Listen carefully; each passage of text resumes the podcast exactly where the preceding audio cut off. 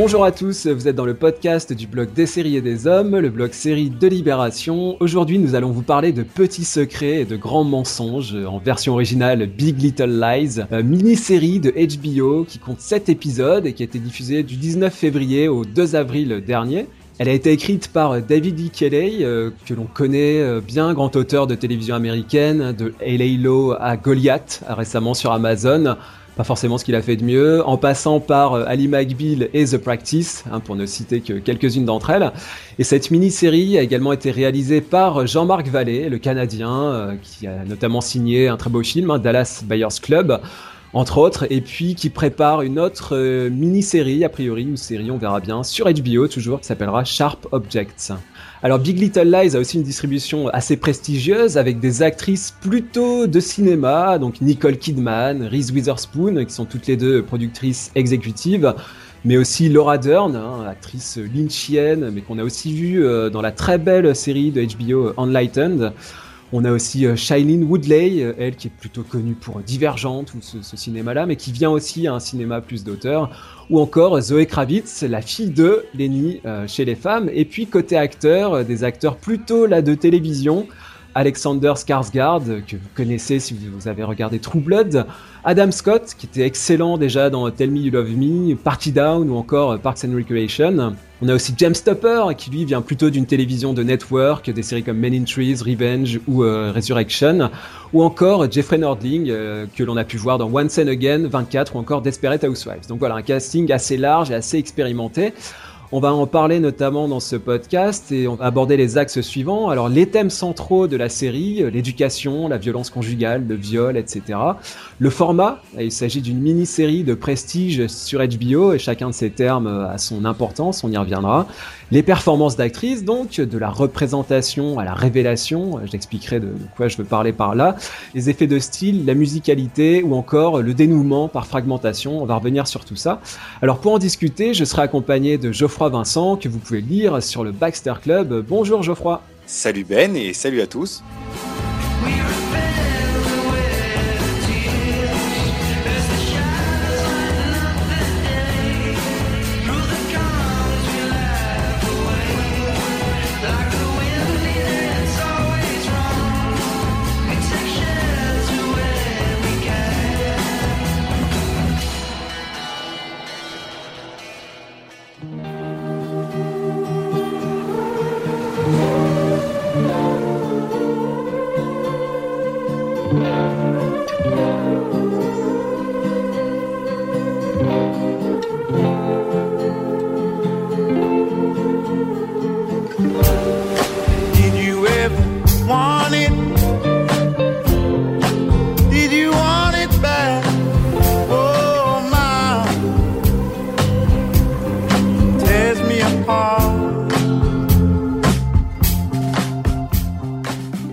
Préambule, euh, je ferai une prévention comme d'habitude quand on va se consacrer à une série en particulier. Attention aux spoilers. Hein. là, c'est en plus une série qui mène vers un dénouement à twist. Donc évidemment, si vous ne l'avez pas vu, faites-le avant d'écouter ce podcast. On va écouter plusieurs extraits de la série. Euh, comme on avait pu le faire pour euh, Rectify, afin de vraiment se plonger dans l'ambiance et puis d'analyser un petit peu la série, même si on a le son et pas l'image.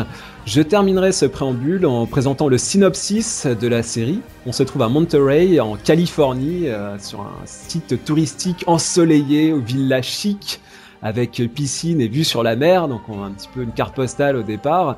Et on suit trois mères de famille euh, amenées à devenir amies. Euh, Madeline, qui est interprétée par Reese Witherspoon, mère divorcée, qui a deux filles, l'une de son premier mariage et l'autre de son second.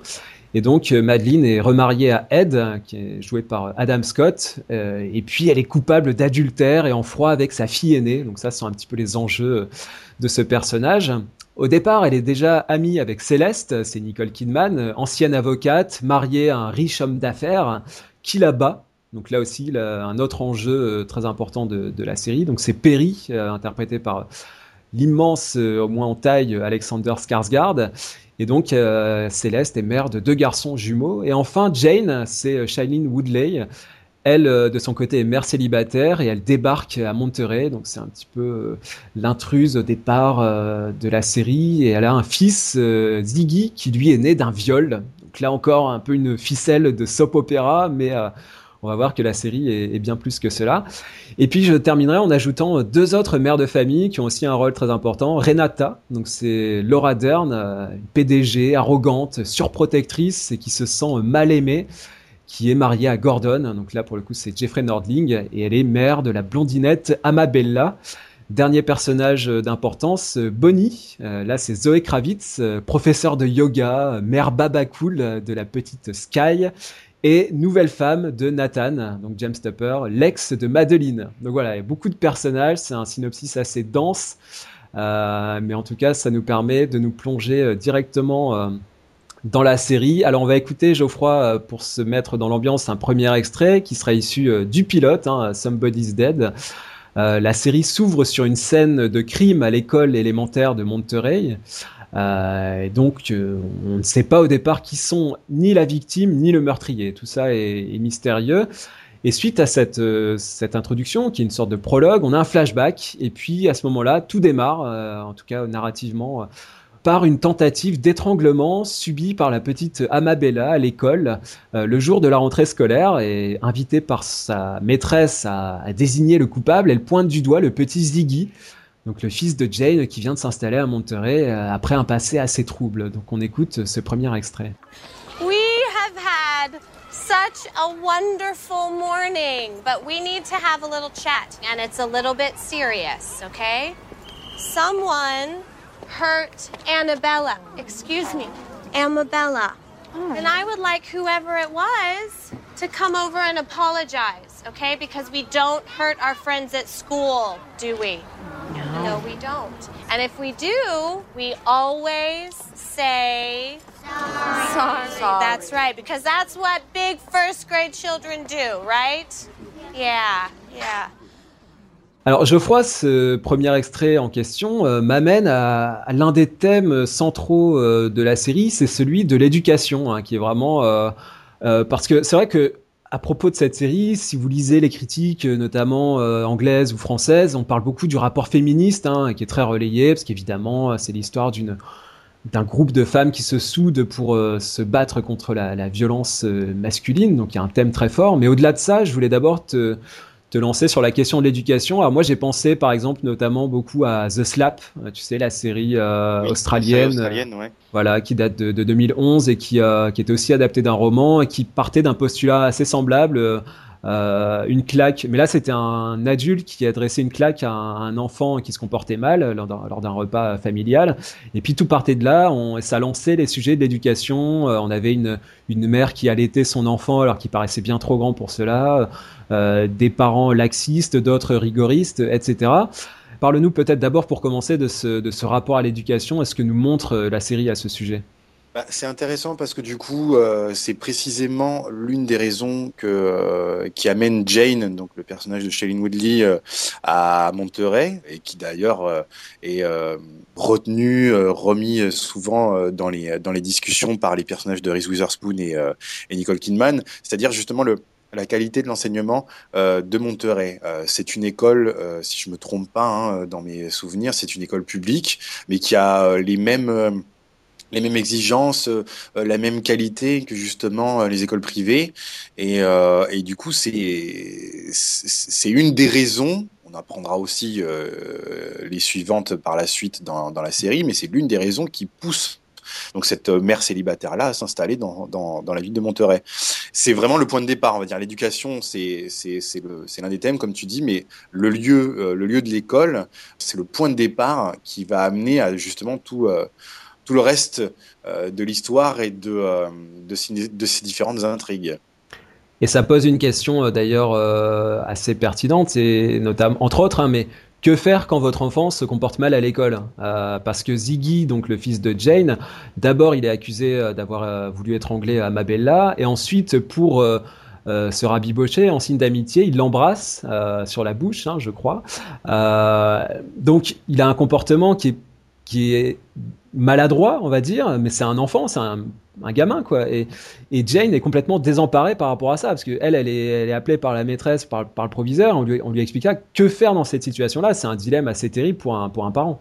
Oui, il y, a une, il y a une ambiguïté qui est, euh, qui, est, qui est portée volontairement sur, euh, sur la personne de Ziggy, donc euh, le fils de Jane, euh, sur justement est-ce que c'est un enfant à problème, est-ce que c'est un enfant qui, qui est capable de, bah, d'être méchant, de porter euh, préjudice physiquement sur quelqu'un? On le sait pas, et en fait c'est, aussi parce que c'est l'étranger entre guillemets. Exactement, exactement. Ils viennent, ils viennent d'ailleurs, ils viennent de s'installer, ils ont un le passé pas très clair, la mère, et, le, le père n'est pas là. Enfin voilà, il y a tout de suite un regard suspicieux sur cette, cette famille-là. Exactement, exactement.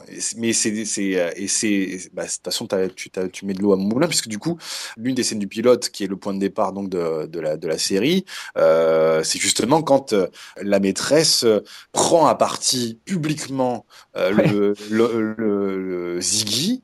Euh, donc Amabella et Ziggy.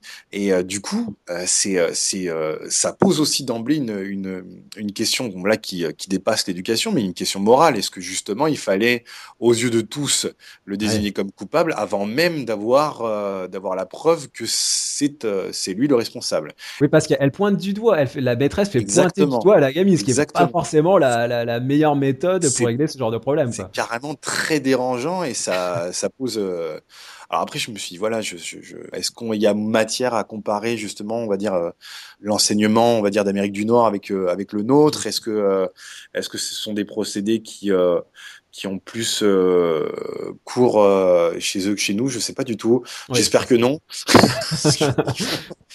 mais, euh, mais, ouais, c'est clairement après voilà, c'est au-delà de l'éducation et de l'enseignement euh, de l'école, c'est qu'est-ce que quelle, quelle valeur on apporte à nos enfants, quel exemple euh, nous-mêmes en tant qu'adultes on, expose à nos enfants pour que justement ils puissent avoir un maximum de repères, un maximum de euh, de connaissances, tout en gardant justement leur candeur et leur innocence. Et ça, c'est une des, euh, euh, un des axes qui est, qui est, qui est abordé.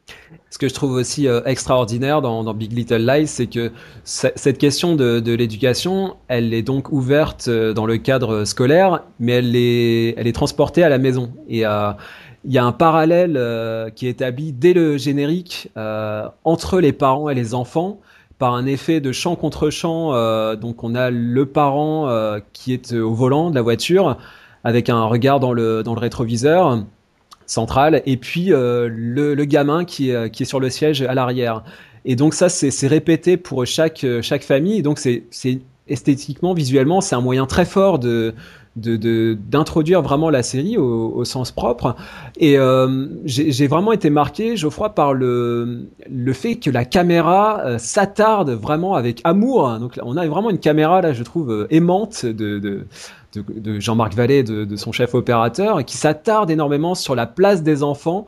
Euh, par exemple, dans le cinquième épisode, on les voit euh, qui embrassent leurs parents au ralenti avant d'aller à l'école. Ce sont vraiment des images euh, assez, assez jolies, assez touchantes parce qu'il y a, des effusions, il y a de la dispute, il y a des, enfin voilà, ce sont des, gamins euh, qui sont pas toujours contents, qui sont un peu capricieux, enfin voilà, un peu ce qui est toujours représenté dans les dans les séries. Et en même temps, il y a cet amour là qui tout d'un coup ressurgit. Euh, et qui, qui éclate vraiment complètement. Euh, on a aussi une scène, euh, je trouve superbe, où la petite Chloé et Ziggy euh, dansent face caméra sur le fameux tube des Temptations, Papa was a Rolling Stone et ou alors qui jouent ensemble au piano sur la plage. Enfin voilà, moi je trouve qu'il y a c'est assez rare. Enfin je sais pas si tu as des exemples en tête comme ça de, de, de mini-séries qui, qui s'attardent avec un, un, amour aussi prononcé sur, le, sur la place des enfants, qui sont souvent, souvent des accessoires, des, faire-valoir, mais qui ont rarement une place vraiment dans. Alors que bon, les enfants, quand même, Geoffroy, dans la place des parents, ils sont centraux et ce sont le, on dit que voilà, sont la, la, prunelle de nos yeux, donc évidemment, ils ont un rôle très important. Bah, euh, alors j'ai pas d'exemple pour répondre à ta question. Euh, pour répondre à ta question, j'ai pas, pas d'autres exemples là en tête, mais c'est, intéressant ce que tu dis par rapport au, au même rapport qu'a le, le cinéaste et, euh, et a fortiori donc l'histoire le, et les, l'auteur, puisque c'est David Kelly, c'est une adaptation euh, donc du du roman de Liane Moriarty. Euh, il y a une, y a une même auteur de, de de richesse entre les adultes et les enfants. Et pour revenir justement à ta, ta remarque sur le générique, ce qui est hyper intéressant, entre euh, outre la, la, présentation et la façon, voilà, le champ contre champ, la, la façon de nous présenter les, les familles, euh, les enfants, les, les parents, c'est que justement, bah, les enfants, quand ils sont filmés dans le générique, ils jouent et les adultes euh, sont avancent masqués. Je trouve que c'est très intéressant. Bon après ça, ça joue beaucoup avec les, la série joue beaucoup avec des codes auxquels on est habitué. Hein, je veux dire que ce soit la satire, les faux semblants, les secrets, etc. Mais le fait de placer l'enfant non pas comme tu dis comme accessoire, comme faire valoir, mais comme euh, comme renvoi euh, euh, de l'adulte face à ses contradictions, parce que ça arrive souvent, quoi. Je veux dire, c'est pas juste des, des enfants qui justement s'expriment bien ou ont un dictionnaire dans la bouche uniquement pour pouvoir faire avancer les les, les adultes. C'est vraiment c'est du tac au tac, mais sans penser à à creuser beaucoup plus euh, le, le, raisonnement de leur pensée, mais qui ont une, une justesse de propos et c'est très très très très appréciable. Et c'est par petites touches euh, vraiment très subtiles, je trouve. Par exemple, euh, souvent on, on, entend les enfants dans la mini-série euh, appeler les parents par leur prénom. Et pour les agacer. Et ça, c'est un petit truc qui, qui, qui, est très bien vu parce que c'est un truc qu'on a pu avoir fait nous-mêmes quand on était gamin, d'appeler ses parents par leur prénom au lieu de dire papa, maman. C'est bim, c'est le truc qui touche une corde sensible parce que d'un coup, ça donne l'impression qu'on grandit trop vite et qu'en même temps, on se détache. Il y a, il y a quelque chose d'un. De, on coupe le cordon là quand on, quand on fait ça et pour les parents c'est terrible c'est un crève-cœur donc c'est c'est une petite touche je trouve très bien vue et en même temps comme je le disais euh, cette dureté euh, parfois un peu forcée pour, pour vexer, pour agacer le, parent. Elle est contrebalancée par des moments de complicité. Je pense par exemple, Geoffroy, à cette euh, scène que j'ai trouvée vraiment magnifique où, euh, où Madeline avoue à sa fille Abigail son adultère. Donc là, c'est dans l'épisode 6 où là, tout d'un coup, euh, il y a une vraie complicité entre les deux parce qu'elle se confie, parce que voilà, elle lui révèle son, son, son plus grand secret hein, qu'elle n'a révélé à personne d'autre. Et ce moment-là, il arrive à point nommé. Il arrive à un moment où on a déjà eu euh, cinq épisodes où on a compris que voilà, les gamins, là, l'adolescente, elle est un peu euh, en recherche d'elle-même. Enfin, c'est typiquement le personnage d'ado qu'on retrouve dans toutes les séries et, les séries françaises aussi. Hein, n'y échappe pas. Hein, L'ado euh, rebelle en crise d'adolescence. c'est un truc un peu, c'est un peu une tarte à la crème. Et en même temps, bon bah là, je trouve que c'est bien vu et surtout, du coup, ça m'amène à, à penser, je sais pas si tu es d'accord, que ce qui, ce qui, ressort pour moi vraiment de la série, c'est que malgré toutes leurs, leurs excentricités, euh, ces parents-là, c'est bête à dire, mais aiment leurs enfants. Donc c'est c'est vraiment il euh, y, a, y, a, quelque chose de très fort dans ce dans ce rapport-là qui me paraît très juste parce qu'encore une fois, euh, euh, dans la dans la vie courante, enfin je veux dire la plupart des enfants, des, la plupart des parents, bon bah voilà, ils ont un rapport très fort à leurs enfants, c'est le c'est le cœur de leur vie et finalement euh, tout s'articule autour d'eux, les activités, quand il faut les amener au sport, à l'école, euh, etc. Il y a une très belle scène pour ça, je crois, c'est quand dans l'épisode 6, Jane explique à Ziggy euh, comment on fait les bébés, euh, tablette à l'appui. Encore une fois, là, je trouve que c'est un beau moment de. Oui, de complicité. De complicité, voilà. C'est ce qui. Encore une fois, c'est vraiment par petites touches comme ça que la série parvient à, à montrer ce rapport-là. Et oui, je pense que c'est assez rare dans d'autres séries. Il y a pas mal de séries qui sont qui vont être centrées sur les enfants. Euh, euh, mais avec le rapport un peu obitéré par rapport aux parents. Quoi. Il n'y a pas de morale assénée en fait. Il n'y a qu'une recherche de chez l'un et chez l'autre, hein, aussi bien chez l'adulte que chez l'enfant. Il n'y a qu'une recherche de franchise, d'honnêteté.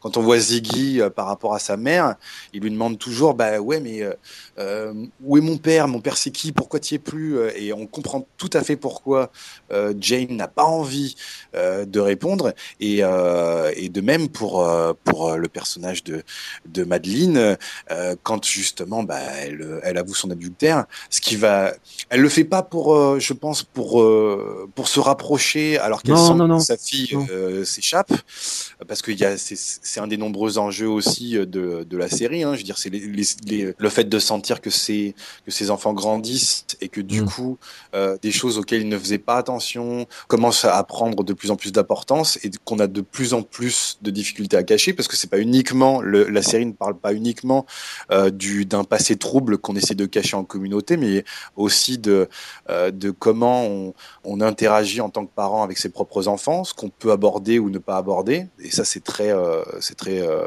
c'est très fort. Et du coup, bah, quand elle, quand elle avoue son adultère, c'est précisément parce que, bah oui, je, je suis pas, je suis pas parfaite, je suis pas hmm. parfaite et euh, voilà, moi, je, même si je joue à la mère parfaite ou je tends à la mère parfaite parce que justement, bah, mes enfants, vous êtes tout et que il faut que vous ayez tout parce que, je veux dire, euh, c'est comme ça. Je pense que euh, tout parents essayent de d'être. C'est pas un aveu de faiblesse, c'est vraiment un aveu de, de, de, franchise et, et c'est ça qui est touchant en fait. Alors pour finir euh, sur ce sujet, euh, les acteurs enfants en question euh, sont extraordinaires hein, parce que vraiment ils ne minotent pas. et donc on a Ivy George qui joue la blonde Amabella, qui a vraiment un visage d'ange. Hein. vous pouvez faire une série euh, juste en la filmant en plan fixe hein, euh, à la Andy Warhol, ça suffira pour faire pour faire une grande série. Vous avez aussi Yann Hermitage qui joue Ziggy, le fils de Jane, que je trouve vraiment aussi euh, extraordinaire, extraordinaire dans la dans la maturité en même temps, bon, on y reviendra, c'est aussi un, gamin, quoi, et, pas plus. Et puis on a Darby Camp qui joue Chloé, donc la fille de Madeline, que je trouve aussi incroyable. Et euh, d'ailleurs, c'était la, c'est la petite qui jouait, euh, qui jouait la petite Patty Levin dans euh, dans The Leftovers, la fille que, que Kevin Garvey venait sauver de la noyade en l'extrayant d'une piscine dans l'épisode International Assassin. Donc ceux qui ont, qui ont vu The Leftovers se souviendront de, de, oh de ce passage. et alors à un moment donné. Chloé, donc elle interprète dans Big Little Lies, surprend ses parents en train de, de faire l'amour dans la cuisine et elle leur lance en partant Bon, c'est bon, vous pouvez reprendre Continuer ce que vous de euh, ne pas faire. C'est génial ça. ce, qui est, vraiment formidable parce qu'elle a, elle a tout compris. Donc c'est, et en même temps, elle, lance ça. C'est, pas du tout asséné de manière démonstrative et en même temps, voilà, ça suffit pour qu'on, comprenne bien toute la, finesse de ces personnages. Donc un, passage assez, assez drôle. Euh, on va écouter un deuxième extrait qui sera issu cette fois-ci de l'épisode 3 qui s'appelle Living the Dream. Donc là, dans un registre un peu plus euh, sombre, glauque, puisque euh, Jane raconte son viol euh, à Madeline. et elle a cette phrase terrible où elle dit tout simplement "Il a dit au revoir, j'ai dit au revoir", comme si, tu vois, comme si on on, se disait salut quoi à la prochaine quoi. Comme si on voilà la, fin ordinaire d'une soirée qui s'est bien passée alors que c'est pas du tout le cas. Et on a euh, dans cet extrait euh, visuellement euh, un effet de, de volet qui s'ouvre et se referme sur la mer. Donc c'est à plusieurs reprises dans les trois premiers épisodes qui est un effet que j'ai trouvé assez saisissant parce que assez irréaliste diégétiquement parlant parce que ça donne l'impression euh, qu'on est les pieds dans l'eau, un petit peu comme euh, Nucky Thompson dans, le générique de Boardwalk Empire, euh, alors que bon, c'est c'est pas possible, c'est pas réaliste, mais le, le but n'est pas d'être réaliste. Et en fait, cet effet, il, il, évoque le traumatisme de Jane, et on comprend euh, à un moment donné quand euh, ce, ce, volet est à nouveau euh, fermé par, par Jane lors, lors, de la scène de viol, que voilà, il y avait une, il y avait une vraie, euh, une vraie explication à ce, à ce geste esthétique. Donc ça, c'est vraiment, je trouve très réussi dans la série. Et on a aussi d'autres effets visuels assez saisissants. Par exemple, à un moment donné, on a, on a les soubresauts de la caméra qui filme une chaussure de ville en gros plan, tandis que Jane se fait violer. Donc c'est vraiment une manière de bah de, rendre visuel euh, l'acte en lui-même euh, sans le montrer. Donc je trouve que c'est très subtil. Et puis euh, on a aussi Jane qui, voit son contre-champ se faire violer. Donc c'est comme si elle était présente sur scène et en même temps voyait son double en train de subir l'acte. Donc encore une fois, y a des, on va revenir sur les effets de style qui sont très réussis dans cette mini-série. Donc on, écoute ce, cet extrait. He became extremely aggressive. It was like he was operating some piece of machinery or something. It was just so rote. I tried to resist, but he was way bigger than I was. I eventually just stopped resisting because I was actually afraid that he would kill me.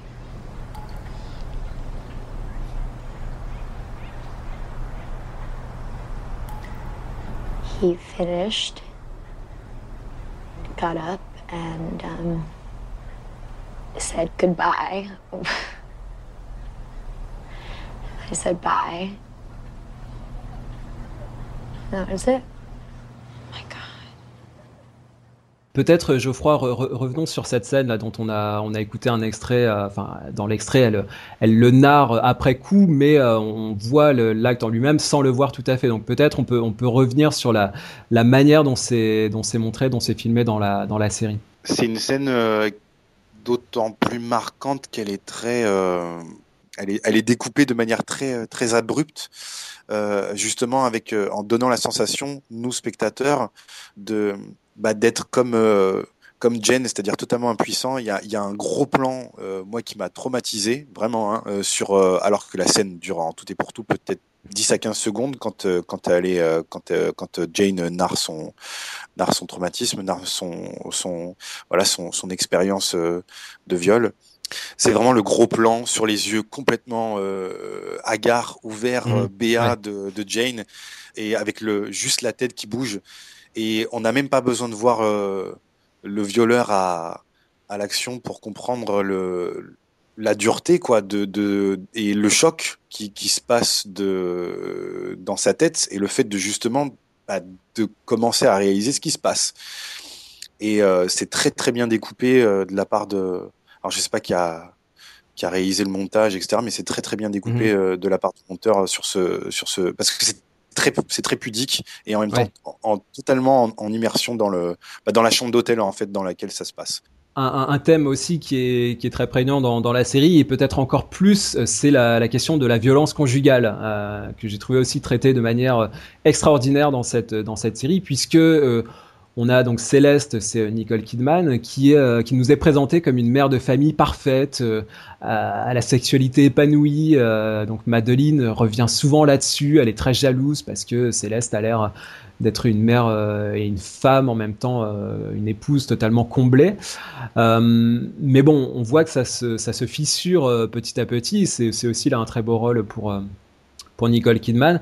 Euh, alors, il y a plusieurs euh, effets sur lesquels je voulais revenir. En premier lieu, il y a à la fois un effet de répétition et variation, c'est-à-dire que euh, Céleste subit sans répliquer les deux premiers actes de violence qui nous sont montrés. Donc là, on, on comprend aussi par la répétition que c'est bah, malheureusement ça, ça, fait partie de son quotidien, c'est quelque chose qui a amené à se répéter et qui peut surgir euh, à tout moment. Hein. Euh, Skarsgård est assez impressionnant de, ce point de vue-là parce que c'est un colosse il la domine, il est, gigantesque. Euh, et, en même temps, la, troisième fois que l'acte survient, Céleste répond, alors que les deux premières fois, elle était, on sentait bien qu'il y avait un, une violence et qu'elle ne faisait que répliquer, mais la troisième fois, elle répond.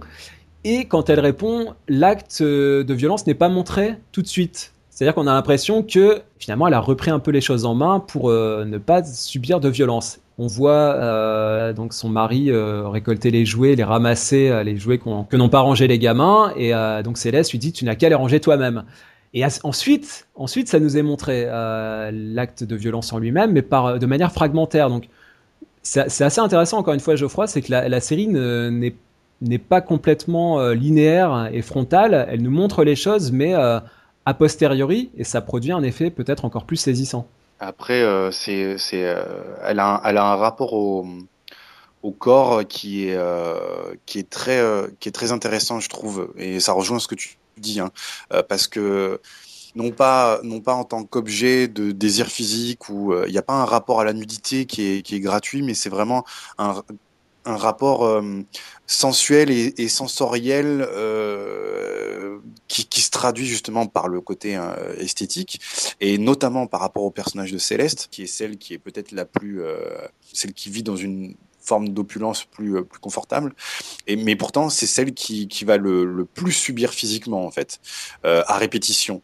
Et c'est intéressant parce que on voit que là, il n'y a aucune, aucune distinction sociale sur l'acte de violence commis envers la personne. Et la, le, personnage de Céleste euh, donc on la montre justement de manière très fragmentée. On voit justement bah, qu'elle, on apprend qu'elle, voilà, elle se maquille pour cacher ses bleus. Euh... Oui, d'ailleurs, d'ailleurs, Geoffroy, juste un, une remarque là-dessus. Il y a un plan remarquable où on voit euh, des traces de bleu sur euh, ses bras, je crois, sur son corps, tandis que son mari l'embrasse. Donc oui. là, tout est dit, quoi. Il n'y a pas, il y a pas besoin de, de, de, d'une voix off qui vient qui vient euh, nous édifier sur euh, la violence conjugale, bon bah on comprend. Et je veux dire par oui. l'image, il n'y a pas besoin de grands discours. Tout se joue, euh, même quand c'est montré de manière euh, très très succincte, comme justement la scène où euh, euh, Céleste envoie bouler son mari parce que euh, elle n'a pas pu avoir le temps de ranger les, les jouets des deux enfants. c'est intéressant de, de, voir comment elle utilise son, son corps aussi comme moyen de protection. C'est-à-dire, à un moment donné, mmh. elle, elle est dans, elle est dans le, dans l'optique de protéger ses enfants. Elle est dans l'optique aussi de, de se protéger elle-même. Et quand il y a, quand il y a l'acte de violence commis par son mari, euh, qui aboutit euh, souvent à, à des relations sexuelles plus ou moins forcées aussi. Hein. Il, y a, il y a aussi cette ambiguïté-là. Euh, ce qui fait que bah, nous, spectateurs, on est un très perturbé de rentrer dans une, intimité, voilà, Dans, dans, une intimité aussi, aussi crue. Euh, on sent aussi qu'elle qu'elle protège ses enfants, mais qu'elle se protège elle-même aussi en essayant de tourner la violence de, de l'acte qu'elle subit dans une, dans, une, dans une tournure un peu plus sexuelle pour pouvoir mettre fin à ça, pour pas que ça aille au-delà. Et la façon dont Jean-Marc Vallée a, a, le courage de, de, de, de le faire, c'est assez, euh, c'est assez habile parce que c'est ni voyeur, ni moralisateur. Euh, c'est juste terrible en fait. C'est juste mmh. terrible. Et euh, là-dessus, les deux acteurs font un boulot assez incroyable parce que oui, il y a la qualité artistique, mais alors les deux acteurs sont, euh, on peut les, enfin chapeau bas quoi, parce que on a beau savoir qu'il y a Nicole Kidman en face et, euh, et Alexander Sarsgaard, c'est à chaque fois c'est jamais évident ce genre de, de scène, hein, ils s'en tirent vraiment très très bien. Et ça, ça aborde des, des sous-thématiques là que je trouve vraiment passionnantes à la fois une sorte de syndrome de Stockholm, pourrait-on dire, puisqu'il y a l'acte punitif, puis la réconciliation, alors soit par le sexe, soit par les cadeaux. À un moment dans l'épisode 3, on voit qu'il lui offre un collier en or et elle a un, sourire euh, satisfait, reconnaissant. On ne sait pas si c'est tout à fait sincère, mais il y a quelque chose d'un peu trouble dans ce jeu parce que bon bah c'est vraiment euh, du, du, pur euh, harcèlement quoi. Enfin à la fois il la violente et en même temps il la il la flatte, il la gâte. Donc c'est typiquement une technique de bah, de domination masculine pour le coup. Et puis il y a aussi la question qui vient par la suite de la assez troublante aussi de la transmission génétique de la violence entre parents et enfants, puisque mmh. euh, on peut le dire, hein, on a prévenu sur les spoilers, le gamin euh, qui est coupable des, tentatives d'étranglement sur la petite Amabella, c'est pas Ziggy, c'est euh, l'un des fils jumeaux de Céleste. Et à ce moment-là, bah, là encore, c'est terrible pour un parent parce que déjà, elle apprend que son gamin est très perturbateur et potentiellement violent, et en même temps, ça remet en question sa, propre relation à c'est le, fruit de son union avec avec son mari parce qu'on se demande si euh, voilà c'est pas quelque chose qui s'est transmis de, père en fils quoi donc c'est c'est assez terrible. Ce sont des questions qui n'appellent pas de réponse euh, franche et tranchée. Quoi. On peut pas répondre euh, franchement à ces questions-là. Mais en même temps, le fait de les soulever, c'est vraiment passionnant. Je pense que la réponse vient surtout de, de la thérapeute que va que va que va suivre euh, Céleste et c'est ce mhm. qu'on c'est ce qu'on disait en préambule euh, toi et moi sur notamment le fait que les enfants sont pas dupes et que on se met des leurres et des œillères quand on dit ouais non mais non il n'est qu'un enfant. Il n'est qu'un enfant. Euh, c'est euh, je dire on va pouvoir tenir une conversation d'adulte ou avoir des comportements d'adulte fussent-ils violents mais c'est pas grave parce que de toute façon ce n'est qu'un enfant. Il, il, ne il ne comprend pas. Or c'est tout le contraire et c'est ce que dit la série. Parce que c'est ça aussi qui est assez fort c'est qu'il y a il y a un gros doute euh, sur euh, sur le sur l'enfant qui a qui a tenté d'étrangler euh, Amabella au début de la série. Euh, et on comprend petit à petit en se rapprochant de, de l'issue de la, de la série que c'est l'un des deux jumeaux. Précisément bah oui parce que bah, étant donné le comportement du père il ne fait que reproduire. Non pas dans un désir de violence etc parce qu'ils sont ils, je pense qu'ils le font par jeu mais dans un dans un esprit de mimétisme. Parce que ils ne pensent pas à mal ils se disent bah c'est comme ça que fonctionnent mes parents, je, je vais faire, je vais faire la même chose. Oui, mais la question se pose malgré tout, parce que il y, a un doute, en tout cas dans l'esprit de Céleste, et je pense dans, dans, celui du spectateur, parce que encore une fois, c'est très bien amené parce qu'on les voit sans cesse qui, qui jouent au pistolet, euh, enfin tu vois, qui jouent avec leur père, leur père joue le monstre et donc il y a, y a un rapport, ils regardent un film d'horreur à un moment à la télévision, il y, a, y, a, du jeu vidéo, donc tout ça ce sont des petites touches, des petits indices qui nous amènent vers cette violence. Après, est-ce que c'est du mimétisme ou est-ce que c'est pour l'un des deux gamins euh, quelque chose de plus... Euh, génétique entre guillemets, même si c'est pas un très joli adjectif, mais euh, bon c'est oui, c'est une question qui, euh, qui moi que moi je trouve assez euh, assez judicieuse à poser et assez troublante parce que je dis pas que le gamin c'est un Dexter en puissance, hein, mais il y a peut-être, on ne sait pas en fait, on sait jamais finalement ce que la, ce l'avenir nous réserve, donc c'est assez c'est assez terrible à, à ce niveau-là quoi. Après, ils ont tous ce qui est assez, euh, ce qui est assez bien fichu aussi, et euh, c'est le, le, le, parallèle entre justement le comportement des enfants et le comportement des parents, pour faire justement écho à la question de la violence, fût-elle génétique ou euh, reproduite par mimétisme. quand, quand Jane apprend que c'est l'un des deux jumeaux, vers la fin de la, de la mini-série, elle convoque justement Céleste et puis elle, elle, a, une phrase qui, qui ressemble à ce sont des enfants et on, grosso modo on a tous on a tous une part de violence qui, qui sommeille quoi et c'est vrai mmh. que a fortiori le personnage de Jane moi je me souviens de ce plan absolument admirable où justement qui conclut un des épisodes elle est en train de courir et on la voit en fait se jeter euh, se jeter en dehors de la, du haut d'une falaise. Enfin, elle se projette en train de se jeter en haut d'une falaise. Et, on, et on sent qu'il y a cette, euh, cette pulsion de violence, cette pulsion de mort. Là-dessus, pour le coup, euh, les, tous les personnages de tout âge euh, qu'ils qu'ils soient sont le, le portent. Et c'est mmh. très, très, c'est très, et mais encore une fois, comme tu le dis, c'est très judicieux, très subtil. C'est pas surligné, mais c'est vraiment, c'est vraiment, c'est vraiment présent, quoi. Un dernier point là-dessus, autre question aussi hein, qui est soulevée par la, la, la, thérapeute, hein, on va revenir là-dessus dans le prochain extrait, c'est la, garde des enfants face à un homme euh, non seulement violent mais égocentrique. Elle, trouve vraiment là aussi l'adjectif très juste, c'est quelqu'un d'égocentrique. Et donc, il va vouloir garder les enfants, pas forcément par amour, même s'il a l'air il a de les aimer très fort et de, de vouloir le, leur, leur meilleur, mais c'est parce que voilà, il y a cet ego qui fait qu'il va vouloir les garder. Et donc, euh, ce, qui, amène Céleste à se, prémunir contre ça, à préparer euh, un éloignement, à prendre un, appartement, etc. Donc, je trouve que, encore une fois, c'est tout ça, c'est très bien amené, c'est très subtil. Alors, autre thématique, euh, le droit à retravailler. Euh, encore une fois, là, d'un point de vue euh, féministe, hein, je pense que c'est aussi pour ça que cette série, euh, pour les études féministes, a, a, beaucoup de choses à dire, hein, je pense. et par exemple, Jane Cheney pour Vulture revient sur la scène dans la voiture avec Madeline et Céleste. après que Céleste ait plaidé la cause pour que se tienne une pièce de théâtre un peu subversive dans la ville, donc elle reprend un petit peu l'habit d'avocate pour donner un coup de main. Et euh, on voit Céleste qui, euh, qui se réjouit euh, d'avoir pu redevenir avocate quelques minutes. Donc il y a vraiment une, euphorie qui s'exprime en elle, comme on l'avait rarement vu. Et puis en quelques instants, elle se craquelle sous la pression. donc là, c'est vraiment il y a un jeu d'actrices. On va revenir sur les actrices par la suite qui est vraiment très fort. C'est dans l'épisode 4 et Jane Cheney a cette belle formule, je trouve. Elle dit euh, Kidman is the ninja assassin of Big Little Lies. elle dit voilà, c'est le ninja assassin de la série. C'est vraiment une actrice. Euh, bah, quand même assez assez douée, donc on va on va y revenir. Alors, on va écouter un troisième extrait qui est issu de l'épisode 5, Once Beaten, donc une fois mordu. Euh, donc justement, c'est une consultation de Céleste chez le docteur Reisman, seul, donc cette fois-ci non accompagné de son mari.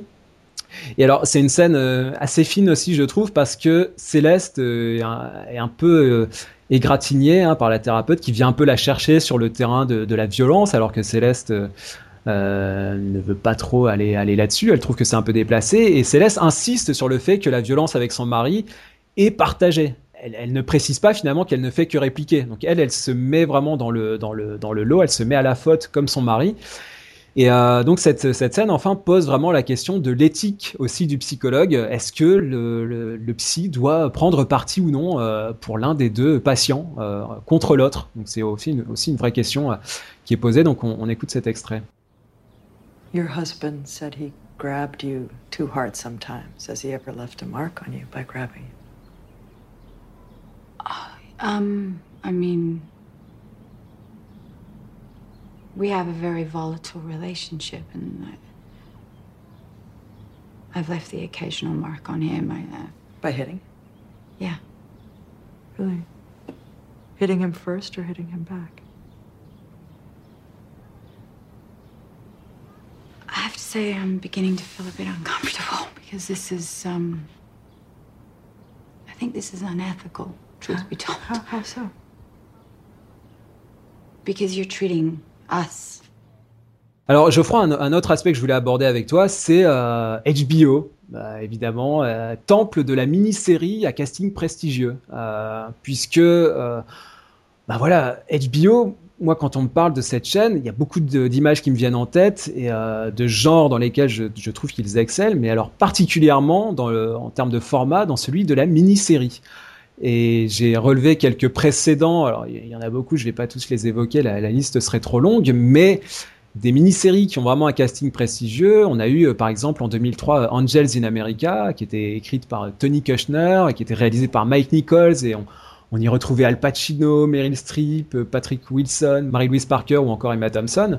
On a eu John Adams en 2008 avec là aussi Paul Giamatti, voilà, Laura Linney, David Morse, Sarah Paulet, etc. Il y en a une que moi j'ai vraiment trouvé formidable, c'est Mildred Pierce en 2011 avec il y a Kate Winslet avec Kate Winslet, Evan Rachel Wood, Guy Pearce, Melissa Leo, donc il y a vraiment des, des acteurs et des actrices formidables.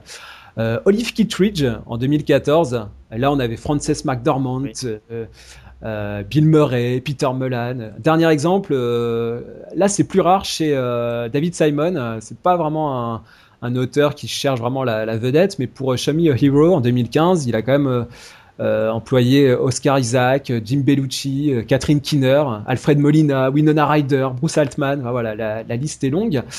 Donc peut-être euh, Geoffroy quelques mots sur pour généraliser un petit peu sur le format mini-série, notamment chez HBO. Qu'est-ce que ça apporte pour toi par rapport à ces séries plus ou moins longues et notamment dans cette ère du trop plein télévisuel comme on dit, des séries qui viennent de toutes parts? C'est déjà, je pense, une forme de plus-value un petit peu artistique pour HBO parce que, euh, à part euh, Glenn Close euh, qui faisait un petit peu figure de paria quand elle s'est engagée sur Damages pour plusieurs saisons, ce qui est pas forcément évident pour un acteur de cinéma hein, qui a un planning chargé. là, je pense qu'HBO, bah, qui est quand même une chaîne assez opulente, qui a les moyens de pouvoir s'offrir à peu près tout ce qu'elle veut. Euh, la mini-série, justement, elle, c'est vraiment une plus-value euh, puisqu'elle elle accueille des, comme tu, tu, les as cités, elle accueille des, des acteurs qui peuvent se libérer euh, pour un, un, créneau, on va dire court, sur mhm. peut-être une durée de tournage équivalent à un film de cinéma. Et, et en général, elle, le fait, bah, elle le fait plus que bien. Hein. Je veux dire, toutes les mini-séries que tu as citées sont sont euh, sont juste admirables quoi y a y a pas y a, on peut pas dire qu'il y ait du déchet on peut toujours trouver à, redire sur la forme euh, euh sur le style éventuellement sur les acteurs mais franchement honnêtement ce serait faire la fine bouche quoi alors en plus dans ce cas dans le cas présent ça permet évidemment d'amener des actrices à la fois, j'ai noté à, à, persona et à rôle emblématique. Tu vas me dire ce que tu en penses. Nicole Kidman c'est quand même euh, dans un certain euh, imaginaire euh, l'objet de désir d'Eyes Wide Shut, hein, le, dernier film de, Kubrick hein, qui date de 99. Mais c'est aussi la mère protectrice dans The Others, un hein, très beau film de Damien oui. qui, date de 2001, ou dans Birth de 2004. Celui-là, il est sublime. Ouais, de Jonathan Glazer. Donc elle a quand même quelques rôles là assez emblématiques. Euh, Reese Witherspoon, c'est un cas intéressant, je trouve, parce que dans mon esprit, c'était un peu euh, encore la, blonde acidulée de, de, de Blonde, hein, le, film de 2001. Et en même temps, on l'avait vu en femme divorcée dans Walk the Line de 2005. Euh, hein, donc là, c'était un rôle plus adulte, plus, plus, plus, le rôle de la maturité, hein, comme on dit pour cette actrice. Euh, Laura Dern, euh, hystérique souvent chez, euh, chez David Lynch, mais là c'est pas du tout un, reproche que je lui ai parce que c'est vraiment une, grande actrice. Elle était aussi au bord de la crise de nerfs dans Enlightened, hein, la belle série de HBO. plus récemment, là, on l'a vu dans le film de Kelly Richard qui s'appelle Certain Women, qui, est vraiment un très beau film aussi là, où là, elle jouait une avocate respectée. Un dernier exemple, c'est celui de, de, Zoé Kravitz, euh, la fille d'eux, donc Lenny, qui euh, donc chanteuse euh, et qui amène aussi ça dans, la série. Moi, je trouve, Geoffroy, que on parle souvent de, la narration, des thèmes, parfois un peu de mise en scène. Là, le casting, c'est pas seulement un casting de stars, voilà, bling bling. C'est aussi des, actrices qui arrivent avec à la fois leur persona, ce qu'elles dégagent en tant que, en tant que personne, et puis leurs rôles emblématiques. Et tout ça, ça fait un agglomérat qui, je trouve, euh, donne là aussi une plus-value à la série parce que, euh, voilà, elles incarnent un personnage et en même temps, par-dessus le, ou à travers le personnage, il y a par exemple Nicole Kidman qui arrive avec tout son bagage et puis tout ce qu'elle représente, quoi. Elles ont toutes euh, des partitions qui sont absolument admirables et admirablement tenues. Il n'y a pas, il y a il a pas une actrice qui, moi c'est ça qui m'est qui m'a le plus frappé, c'est il n'y a pas une seule actrice dans le lot qui se dit allez tiens je vais tirer la couverture vers moi-même euh, pour que pour que ce soit moi qui qui brille le plus euh, dans ce projet-là. Non, ça n'arrive pas. Alors après, ça n'empêche pas euh, que le spectateur, toi ou moi, on puisse avoir des préférences pour le pour le jeu de euh, d'une telle ou d'une telle. Mais c'est vrai que voilà, enfin, Nicole Kidman, c'est ça qui est c'est ça qui est fou, c'est que elle a au moins deux décennies de, carrière derrière elle euh, et c'est impressionnant comme euh, on la voit pas en fait, alors que pourtant c'est une c'est une égérie mondiale. Elle a, comme tu dis, elle a tourné avec Kubrick, elle a tourné avec Amenabar, elle a tourné avec euh, des grands noms, elle a fait de la pub. Euh, elle s'est aussi euh, vautrée dans des projets. Avec Tom Cruise. Voilà, elle s'est aussi vautrée dans des projets qui étaient hyper ambitieux, hyper risqués, euh, etc.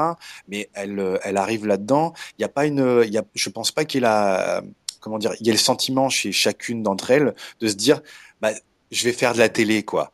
Euh, avec euh, euh, ce que ça peut représenter éventuellement de péjoratif on va dire dans le, dans le monde des paillettes d'Hollywood. Pas du tout. Mmh. C'est c'est vraiment euh, elles ont toutes les. Je pense qu'elles portent tout le projet à cœur. Moi, je suis très très impressionné par euh, Shailene Woodley. Mmh. Que certes, euh, on a redécouvert, on va dire, dans Divergente, parce que bon, elle était quand même, euh, elle était quand même passée par Alexander Payne avec The Descendants. Elle avait joué dans un euh, très chouette petit film de Spectacular Now et euh, avant de se faire connaître dans Divergente.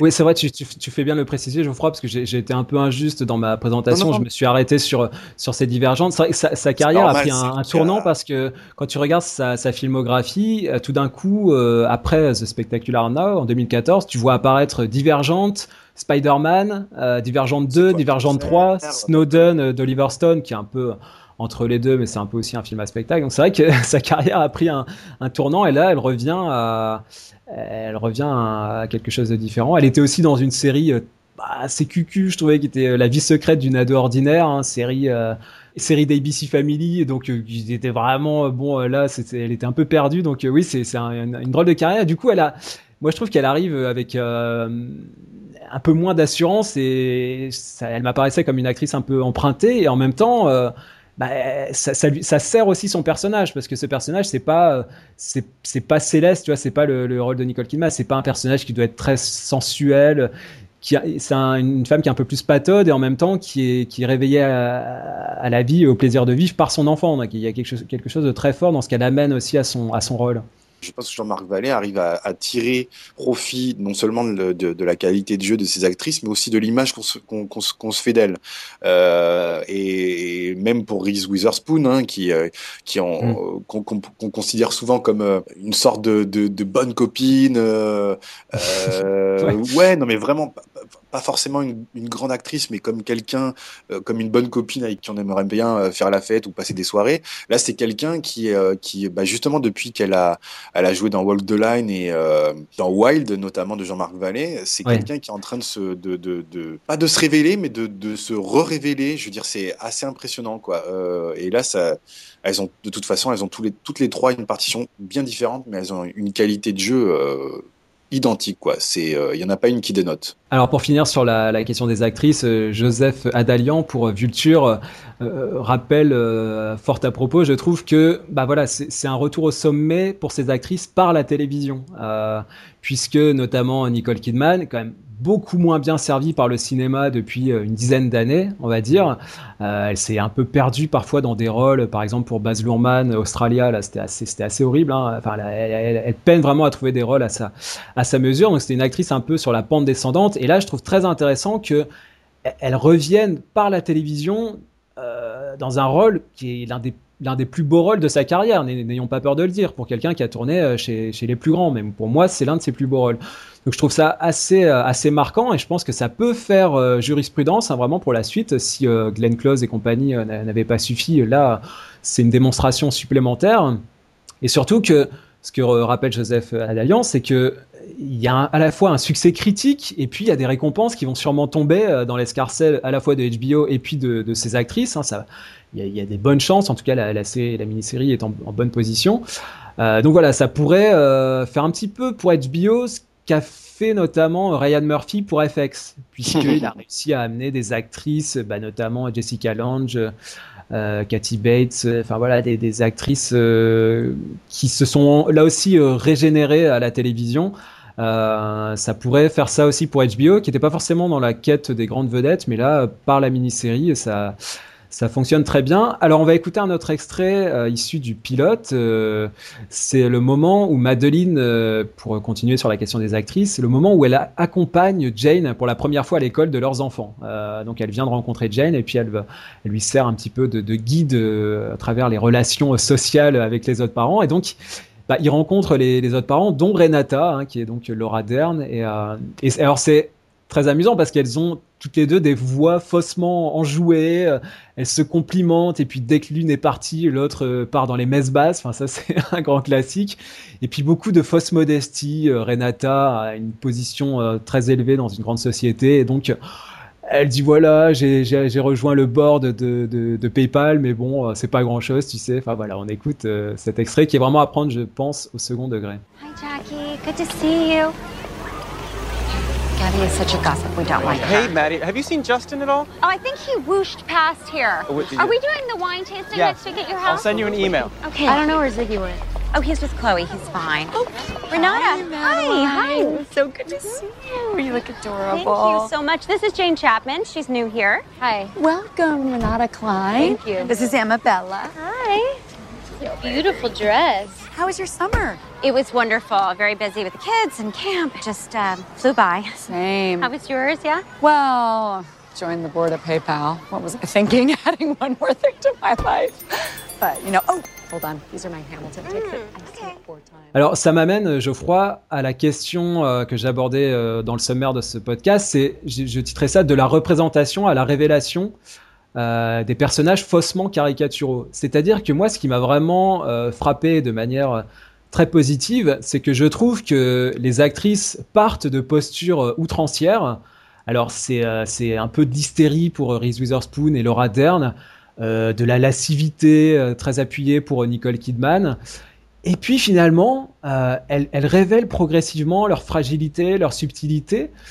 Je trouve que là, il y a un processus narratif et esthétique qui est, qui est très bien pensé. C'est-à-dire qu'on part, on part de la posture pour arriver au cœur du personnage. Euh, et donc, ça dépasse la caricature et c'est beaucoup plus malin que de tout de suite euh, montrer un personnage très fragile ou alors, à l'inverse, de rester dans la, dans la, la posture. Donc là, ce qui est très fort, Geoffroy, c'est la trajectoire, c'est la dynamique de ces personnages. Bah, ça, ça met aussi en valeur toute la pression euh, qu'elles euh, qu'elles subissent même en tant que femmes. Hein. Je veux dire, euh, si on est mère célibataire, on doit être irréprochable. Si on est parent mais qu'on travaille, comme c'est le cas de Laura Dern, du personnage de Laura Dern, on doit être irréprochable, précisément aussi parce qu'on est une femme, euh, etc., etc. Donc du coup, c'est vrai que en plus de tout le reste, elles doivent être irréprochables euh, dans une ville comme Monterey, qui Mm. est présentée comme euh, une sorte de havre euh, parfait, euh, etc., où tout le monde se connaît, etc., etc. Ça aussi, c'est un grand classique, hein, le coup de la communauté qui s'entraide, où tout le monde est souriant, etc. Un petit peu le côté à, à la Agatha Christie, où euh, tout le monde se salue et en fait, on a un couteau euh, derrière le, le manteau. Ouais, c'est ça. c'est euh, très c'est très juste. Euh, Il y a il y a vraiment cette euh, cette manière de non pas de fissurer le personnage pour le plaisir de le fissurer, mais de dire bon. Euh, on est très clairement dans une représentation théâtrale. En plus, on a des actrices de haut niveau.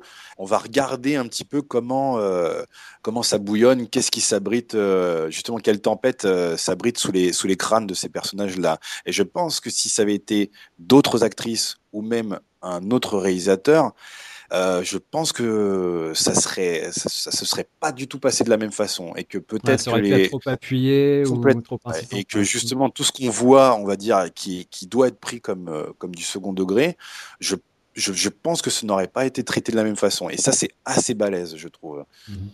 Et alors, il y a ce que j'appellerais une déconstruction de l'effet Desperate Housewives, puisque euh, il- on, on a euh, des plans cartes postales sur fond de, de coucher de soleil. On a euh, la plage ensoleillée, évidemment, qui revient sans cesse. Les villas nickel chrome, hein, euh, les, le verre de vin rouge qu'on déguste au bord de la piscine, la maîtresse d'école hyper attentionnée, euh, bon même si elle gaffe sur la, la gestion de l'incident là avec avec Ziggy, euh, le café bio, enfin tu vois, le...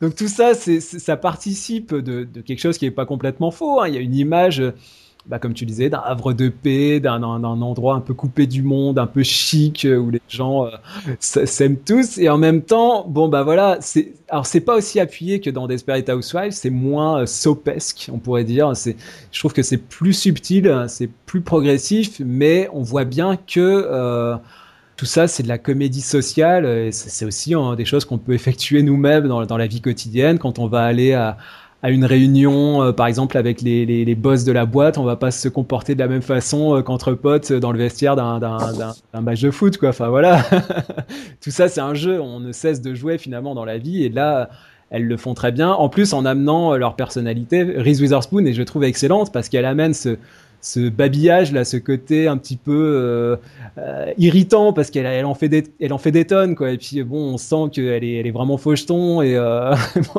elle, est, elle peut avoir le dernier mot. ouais, c'est ça.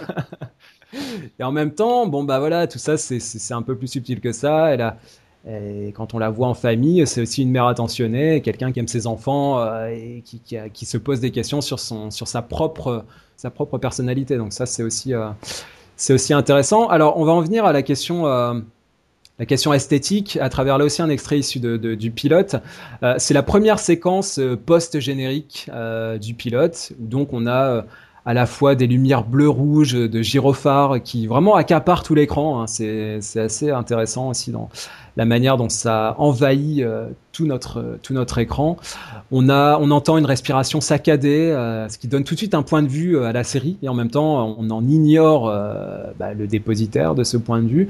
Et puis on entend des fragments de phrases d'ambulanciers, de policiers. Donc voilà, tout ça, ça, ça crée un maelstrom assez assez troublant. On ne sait pas trop où on est. Et puis, euh, à la suite de ça, on a ce qu'on pourrait appeler un cœur antique, hein, la fameuse technique qui consiste à euh, donner la parole par émiettement à des figurants, euh, en quelque sorte, de la communauté de Monterrey, euh, puisqu'on a un assemblage qui est assez récurrent, d'ailleurs, dans les premiers épisodes, notamment, ça revient un peu moins par la suite, de, brèves interventions face caméra.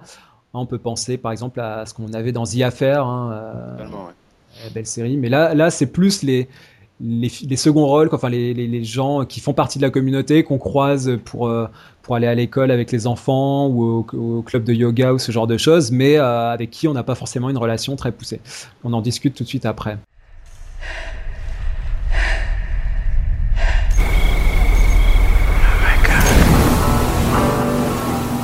It wasn't just the mothers, it was the dads too.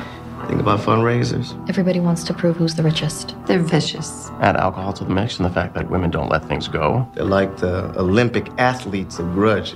It's sexist how the women always get blamed. It all goes back to that incident on orientation day. And at the root of it was Madeline Mackenzie. Nothing to be nervous about. Your sister loved going there, and so will you. Alors ça, ça, ça m'amène, Geoffroy, à la, la question de, des effets de style. Et la, question notamment, c'est est-ce qu'on a là une approche esthétique ou esthétisante? Puisque euh, on a beaucoup, beaucoup d'effets de style euh, dans, euh, Big Little Lies.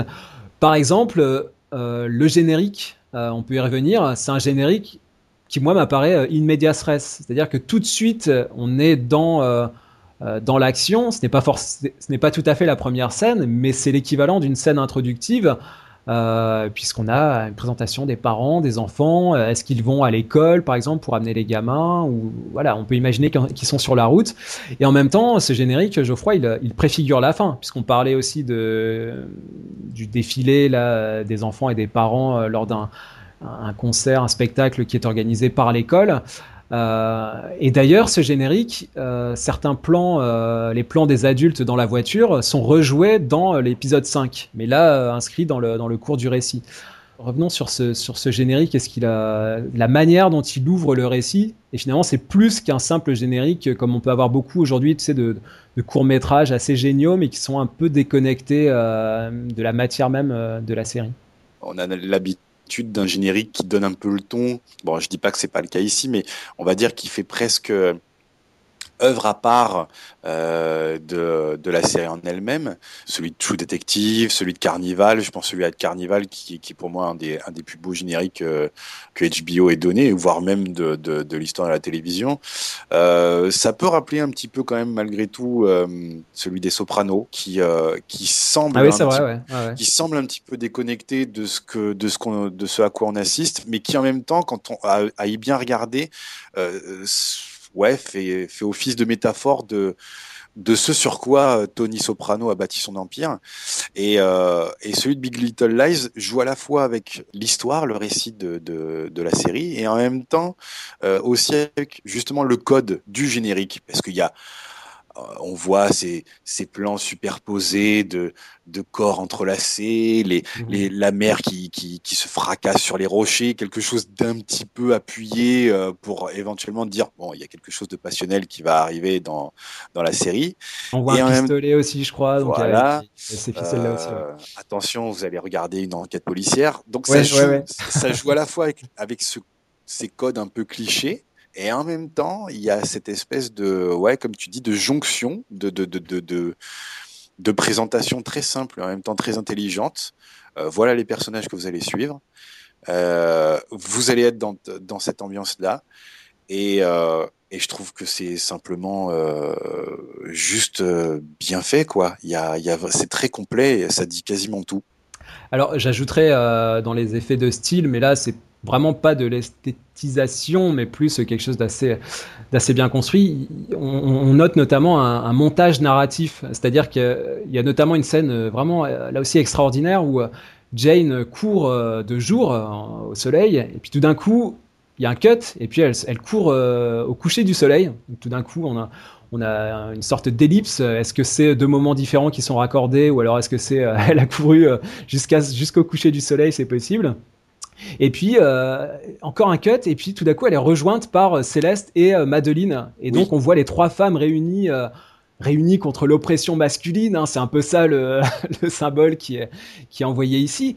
C'est juste une affaire de montage. Il y, a, il y a une part d'onirisme aussi parce que tout ça, ça a priori c'est peut-être qu'elles courent ensemble, je ne sais pas, mais a priori c'est quelque chose de, de, de, de fantasmé, d'onirique. Mais voilà, c'est juste des coupes qui sont bien placées, euh, avec la musique aussi, on va y revenir, mais tout ça, ça participe de la narration, donc je trouve que c'est assez extraordinaire, c'est assez formidable. C'est aussi la, qualité comme ça de, mise en scène d'une mini-série telle que celle-ci. Euh, et sinon, je voulais aussi revenir avec toi sur la, question bah, vraiment de la mise en scène que je trouve très réfléchie. Euh, par exemple, on a très souvent le visage de l'interlocuteur en amorce, très flou, qui ça peut paraître anodin, mais il y a toujours un point de vue, je trouve, dans, en tout cas dans la plupart des scènes de la mini-série. On est dans le regard de quelqu'un. C'est pas juste, euh, on n'est pas juste un téléspectateur omniscient. Et puis euh, la durée de la scène euh, vraiment s'adapte en fonction, en fonction des enjeux. On a des scènes assez, assez courtes au début de la, série, et puis ça, ça s'allonge progressivement. C'est un peu à la Breaking Bad, hein, je trouve. Et par exemple, la scène sur le divan ou les scènes sur le divan de Céleste. Euh, sont de plus en plus longues parce que là on sent qu'on veut creuser l'enjeu euh, narratif. Et euh, toujours pour Vulture, Matt Zollersight, qui lui a vraiment un œil aussi cinématographique que je trouve assez intéressant, il, décortique les deux dernières scènes d'analyse de Céleste. Et donc il, il, dit que finalement après la première scène dans le pilote où on voyait Céleste accompagnée de son mari, donc ils étaient tous les deux sur le divan, euh, L'avant-dernière scène, on la voit seule, Céleste, euh, filmée en plan large, et tout d'un coup, ça révèle l'espace vide sur sa gauche, c'est dans l'épisode 6, où là, on se rend compte que bah voilà, ça marque euh, visuellement qu'elle est toute seule, et, donc ça va être un autre rapport à sa, psychologue. Et enfin, il y a la dernière scène, où là, euh, Zeit se re relève euh, très finement qu'elle est euh, à nouveau seule, mais cette fois-ci assise à la place de Perry. Et donc, c'est une manière de signaler euh, la prise en main du foyer par, par Céleste, qui a décidé de, euh, de prendre un appartement et qui envisage de se séparer de, de son mari. Donc, encore une fois, c'est c'est une manière, je trouve, très, très subtile, euh, je ne sais pas si tu es d'accord avec ça, Geoffroy, de, de dépeindre les, les, enjeux de la série, mais juste par de l'image, sans forcément, euh, encore une fois, tenir de grands discours. Exactement. De toute façon, il y a une manière très euh, euh, visuellement euh, réfléchie, intelligente d'habiter le personnage dans, dans le cadre. Ça, c'est certain. Il y a évidemment une sorte de récurrence de, de plans assez resserrés. On est, même quand on a beau savoir que les la quasi-totalité des, des personnages, sauf celui de Jane encore une fois, puisque c'est euh, celui qui est euh, le plus modeste, euh, habitent donc dans des dans des grandes maisons avec euh, vue sur la mer, donc quelque chose de très de rêver pour beaucoup, de, de, de confortable, d'opulent. Euh, il y a toujours une focalisation dans des, même dans des pièces qui paraissent, qui peuvent paraître, euh, même comme, comme la cuisine, hein, qui, euh, qui les Américains ont toujours des, des pièces absolument immenses pour la cuisine, mais même quand ils sont, même quand ils sont dans, dans la cuisine, voilà, euh, il y a cette figure notamment récurrente de Reese Witherspoon qui se tient toujours dans l'entrebâillement. Elle est là en train de boire son, sa, sa tasse de café, mais elle est ni, elle est, elle est ni dehors ni dedans elle est dans le, dans le cadre, dans le, sur le seuil, sur le seuil de, de, la cuisine, face à sa terrasse. Euh, il y a toujours cette, cette récurrence de, de plans très rapprochés, euh, très resserrés vers, euh, vers, vers les personnages pour essayer de, de les observer, non pas de manière un peu laborantine, mais vraiment pour pour les regarder, pour les observer, pas comme des bêtes curieuses, mais c'est, c'est, ça, se traduit visuellement par ça. Tu faisais aussi euh, sujet de, de, l'entrée, on va dire, en matière de, de, la scène du pilote. C'est fabuleux, quoi. C'est juste fabuleux. Enfin, je veux dire, on, sait qu'on va être dans une, dans une enquête, on va dire, policière, même si elle va pas prendre autant d'importance que ce qu'on nous le promet euh, d'abord. Mais c'est fabuleux de, de, de, nous immerger de cette manière-là, quoi. Parce qu'on on hésite euh, avec ce jeu de lumière un peu nocturne, on ne sait pas si c'est euh, les néons de l'ambulance, on ne sait pas si ce sont ceux des spotlights. Il y a une espèce de, de, de déboussolement qui est, qui, est, qui est permanent. Et ça, je veux dire, le, la qualité de la mise en scène, elle est, elle est quand même euh, de haute tenue sur 8 épisodes. Hein. Je veux dire, c'est, assez fou. Sur 7 épisodes, ouais. Alors, on va parler de musique. Euh, un extrait de l'épisode 4, Push Comes to Shove. Euh, c'est un, un extrait, une scène où Jane et Ziggy visitent l'aquarium géant de Monterey, le fameux. Hein, si vous passez par Monterey, apparemment, c'est, un endroit à visiter. Et ils sont accompagnés donc d'une musique extra-diégétique, hein, fameux morceau de Jefferson Airplane qui s'intitule White Rabbit, euh, qu'on a déjà pas mal entendu dans les, dans les séries.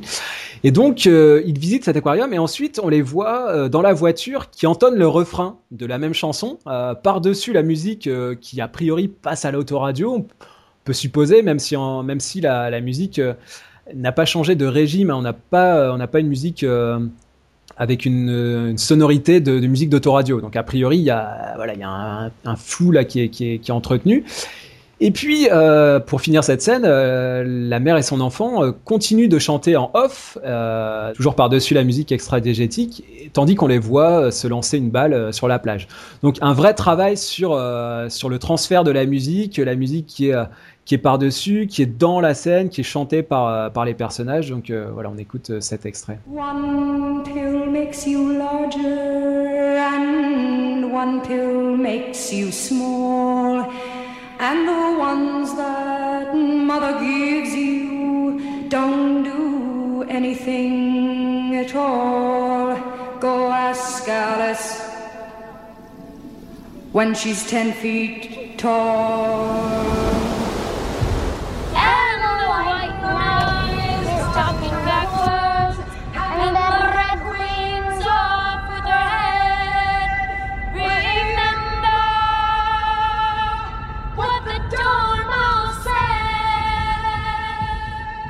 L'avantage quand on a euh, un budget comme celui de HBO, c'est qu'on peut s'acheter, on peut se payer euh, une bande originale euh, qui convoque du Otis Redding, du Neil Young, du PJ Harvey, du Shadé, du Elvis Presley. Ou encore Janis Joplin ou bien Babe Ruth. Donc voilà, il y a, de quoi faire. Il y, en a pour pas mal de goût en plus. Alors, ce qui, ce qui, est très marquant dans, dans cette mini-série, c'est que je le disais par rapport à l'extrait qu'on a écouté, la musique est presque toujours euh, diégétique sans forcément euh, chercher le réalisme. Euh, elle s'écoute sur l'autoradio, sur le smartphone, la tablette, dans un casque aussi, dans des écouteurs, ou alors elle se joue au piano, au karaoké ou au chant sur scène. Donc ça, c'est assez, euh, subtil. Ce transport de la musique là, qui, est, qui est présent dans les vies des personnages, comme peut-être dans, dans, ta, dans ta propre vie, Geoffroy. C'est vrai qu'on aussi on écoute comme ça de la musique un petit peu sur tous les supports possibles et imaginables. C'est très euh, très intéressant parce que elle elle euh, elle justement elle permet de d'occulter euh, des longs discours et elle, la musique n'agit pas uniquement comme support émotionnel d'une scène. Elle est pas là comme pour pallier un blanc ou quoi. Elle en dit elle en dit tout autant que la façon dont justement Jean-Marc Vallée a de de filmer ses, ses personnages. C'est un petit peu comme une sorte de de compile qu'on qu'on peut faire des fois à des personnes qu'on faisait, toi et moi, je ne sais pas, sur des cassettes, à des personnes où justement bah, on disait, bah voilà, moi je suis, ça c'est une partie de moi, je t'ai fait, une, je t'ai fait une compile, tiens, c'est pas uniquement un, une, une façon de, de, partager quelque chose euh, ou de faire découvrir quelque chose au spectateur, c'est une façon aussi de faire découvrir le personnage euh, par, le, par le biais de ces différents artistes et qui justement euh, sont de différents genres. Quoi. Comme tu l'as dit, on passe par... Euh, il y a de la soul, du par de la soul, c'est c'est euh, c'est voilà, même Agnès Obel, je veux dire, je sais que euh, Reese Witherspoon a une prédilection pour Agnès Obel, euh, qui est une partie au piano, pour un morceau au piano qui est instrumental, qui est absolument superbe. Bon, moi j'adore Agnès Obel aussi, mais mm. c'est euh, ça, ça, tout ça, ça en dit tout autant que euh, que la façon, ouais, que la façon dont, dont la mise en scène s'opère. C'est, c'est super. Et alors, c'est excellent euh, aussi, Geoffroy. La, par exemple, la, la, petite Chloé, la fille de Madeleine, elle, elle, joue, elle tient un rôle d'ambianceuse quelque part. Euh, elle, a, elle a son, son, smartphone ou sa tablette et puis elle lance la musique. Puis la, la, mère lui dit bon bah éteins la musique, là, il y en aura le bol. Et euh, c'est elle qui, qui déclenche et qui crée une atmosphère, une ambiance dans la pièce. Et donc c'est, assez, c'est assez étonnant finalement ce rôle pour cette petite gamine elle, elle, elle, je sais plus quelle chanson elle, elle utilise pour tenter de réconcilier justement Amabella et Ziggy. Elle dit mais, mais ça, quand on écoute ça, c'est obligé qu'on qu se réconcilie.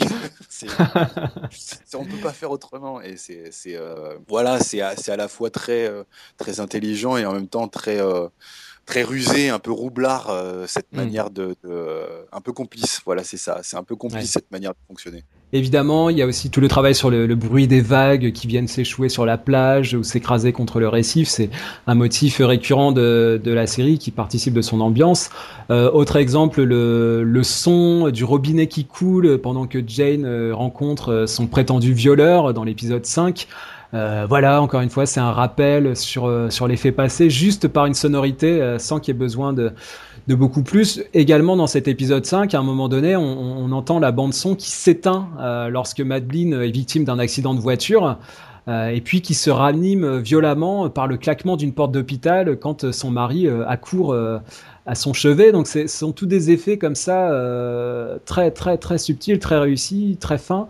Bah, Jane aussi, hein, quand il y a la, quand on voit justement sa, sa scène de viol, il y a absolument aucun son ouais, et ouais. Le, le, le, rapport au corps est d'autant plus brutal qu'on n'entend rien du tout. C'est très. Euh... Oui, il y, y, a énormément de, de, plans non bruités, beaucoup de flashs ou de soit des réminiscences, des traumas, des traumatismes, ou alors des scènes oniriques. Euh, ou alors euh, des, flashbacks par fragments. Par exemple, quand Céleste euh, se rappelle euh, de, la violence de son mari, là, qui, la tabasse dans la salle de bain, tout ça, ce sont des flashs, mais il n'y a pas de bruitage. Les coups ne sont pas portés par le son, et donc ça fait vraiment, ça crée vraiment un effet saisissant. Qui, nous, attrape parce que l'image tout d'un coup vient parasiter ce qu'on entend et c'est c'est un effet très inhabituel et très réussi dans, dans la série. Et une dernière remarque par rapport à la musique. Euh, à, à, chaque fois, à chaque fois dans chaque épisode, la, la musique de fin hein, qui va accompagner le, les crédits se déclenche avant, euh, avant la, la, la, fin de la dernière scène. Donc il y a, y a comme ça une, une sorte de, de préparation à, à, la fin de l'épisode et ça, ça habille aussi complètement le générique de fin euh, pour les aficionados de, de, Netflix qui préconisent euh, automatiquement par ces outils de, de, de, sauter le générique de fin pour passer à l'épisode suivant plus vite. Si vous appliquez ça à Big Little Lies, vous perdez une part euh, du plaisir et, et même, j'ai envie de dire, de la narration de la série. Parce que quand ah ouais, vous bah... regardez les crédits, vous êtes aussi habité par la musique qui dit quelque chose. Ça, c'était euh, les Vous êtes encore dans l'ambiance, ouais. Voilà, c'est ça. Les, les, Sopranos a institué ça. Enfin, chaque chanson qui terminait les Sopranos, c est, c est, ça, ça obligeait à regarder le générique de fin. Et c'était même un, un, plaisir. Donc, c'est vraiment un, là aussi un effet très réussi. On va, on va terminer avec un dernier extrait qui sera issu de l'épisode 7. C'est le climax de la mini-série On va toucher quelques mots sur la, bah, scène conclusive qui est vraiment très forte. En l'occurrence, on voit Perry, donc le mari de Céleste, qui lui intime de rentrer à la maison avec lui. Elle refuse. Et c'est alors que Jane euh, reconnaît, là encore, spoilers, le, le, regard bestial de son agresseur. Donc elle comprend que c'est le mari de Céleste qui l'a violée. Et on a, écoutez bien, une ambiance très lynchienne, euh, bercée par la musique. Euh, la chanson d'Elvis qu'interprète au loin euh, Nathan. Euh, le morceau s'appelle euh, How's the World Treating You? Donc, bah, encore une fois, c'est un morceau plutôt approprié. Comment le monde traite ces femmes, on écoute.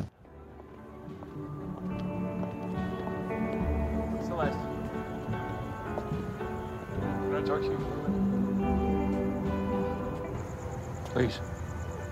Can I talk to you? Celeste, can I talk to you? No. We'll go back to the car. I'm not coming back with you. Celeste. No. I think she just needs a minute. I, I, I appreciate your concern, but I'm talking to my wife, not you. Celeste, let's, let's just go now. We have to talk about it. No! I'm not coming home with you. So just don't do this in front of everyone. Do you understand? I'm not. not.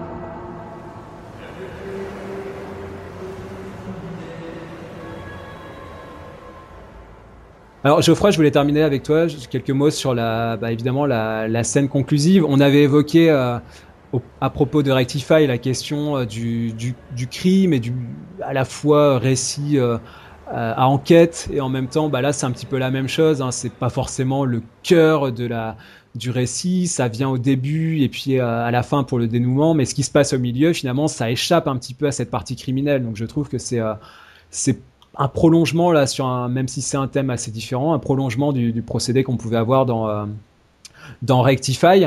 Alors quelques mots pour finir, Geoffroy, sur cette scène là conclusive, grand moment féministe euh, s'il en est.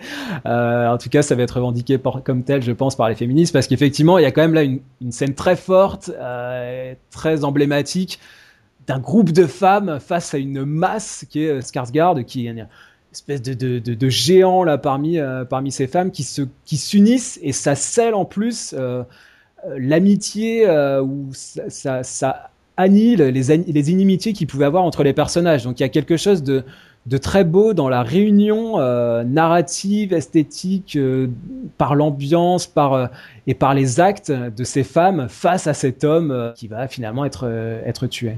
Oui bah du coup c'est une enfin j'avais j'avais fait mention d'Agatha Christie euh, oui, précédemment et c'est vrai que moi quand j'ai terminé le, la mini-série, c'est vrai que j'ai pensé au crime de l'Orient Express.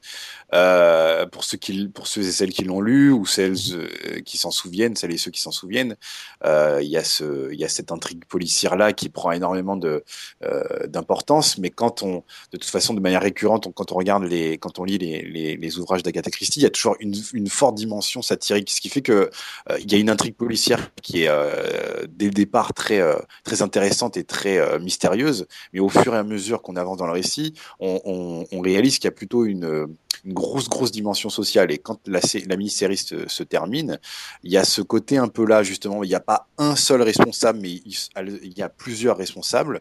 Ouais, euh, on ouais. va dire entre guillemets quoi je mets des guillemets à responsable pour le pour ce groupe de, de, de femmes. Et, et c'est une c'est une fausse happy end puisqu'on nous on nous montre euh, délibérément des personnages qui étaient plus ou moins enfermés, euh, même dans une dans une dans une cage aussi dorée que ne l'était euh, leur grande maison, mais là en, en plein air, sous le soleil, sur le sur le sable, en train de en train de s'amuser avec leurs enfants. C'est une fausse happy et c'est une. C'est pour ça que je parlais aussi de Rectify, c'est que ça me faisait penser un peu à cette fin euh, euh, ouatée, un petit peu euh, ensoleillée, onirique, paradisiaque, avec un, un, goût un peu amer parce qu'on se disait. Euh, dans Rectify, euh, il, va être marqué à vie par ce qui lui est arrivé, et même si euh, il, est libre euh, de ses actes, bon bah, il ne s'en remettra jamais tout à fait. Et moi, j'avais un petit peu ce sentiment dans Big Little Lies parce que malgré tout, il y en a quand même une, celle qui est jouée par Zoé Kravitz, qui, est coupable d'un crime. Hein, c'est elle qui a porté le, qui a poussé le, le, le, mari. Mais bon, elles sont un peu toutes coupables et donc euh, cet ensoleillement, cet onirisme, ce côté paradisiaque, les enfants euh, qui s'amusent, enfin cette, cette complicité là absolue entre entre ce groupe de personnages qui au départ était assez euh, conflictuel.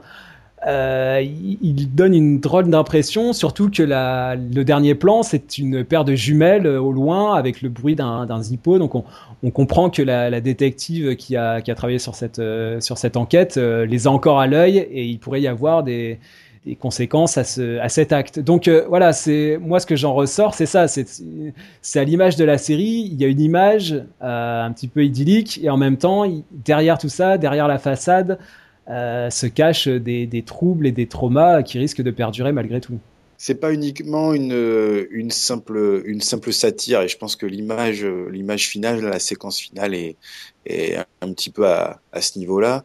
C'est c'est pas uniquement on va on va essayer d'égratigner un peu la la classe euh, la classe bourgeoise un peu un peu blanche un peu un peu opulente euh, euh, qui qui se plaint d'avoir des des problèmes de de riches finalement c'est vraiment euh, c'est pas du tout à la c'est pas du tout à la Desperate Housewife où là on ouais, non, on est non. on est à la fois dans du Cluedo en tout cas pour les premières saisons et en même temps dans une une espèce de de fausse fausse satire euh, dans Big Little Lies, on n'est pas, on n'est pas dans ce dans ce registre-là. Euh, on n'est pas du tout dans le dans le côté euh, volontairement euh, volontairement cinglant et grinçant. Il y a vraiment de l'amour envers ces personnages-là, ah oui, et c'est ça qui est, c'est ça qui est, c'est ça qui est beau. Et la séquence finale, elle est, elle est vraiment, bah, vous n'êtes vous n'êtes pas à l'abri en fait. Vous n'êtes pas à l'abri. Vous avez quand même commis quelque chose de, vous avez caché, camouflé ou commis quelque chose de grave. On peut rappeler Geoffroy que elles accordent leur violon pour Exactement. tenir le même discours à la police pour se blanchir les unes les autres. Donc il y a il y a le, le crime en lui-même. Bon bah nous en tant que spectateur, on a envie de leur passer parce que bon, on a vu tout ce qui s'est passé, on a vu la, brute épaisse qui était le mari. Alors même si ça se termine de manière dramatique, c'était c'était pas la, solution, mais on, se dit quelque part, il y, a une forme de compassion pour ces personnages qui là retrouvent une sorte de félicité, de joie d'être ensemble. Donc euh, bon, voilà, ça, ça, peut se discuter euh, judiciairement, mais bon, voilà.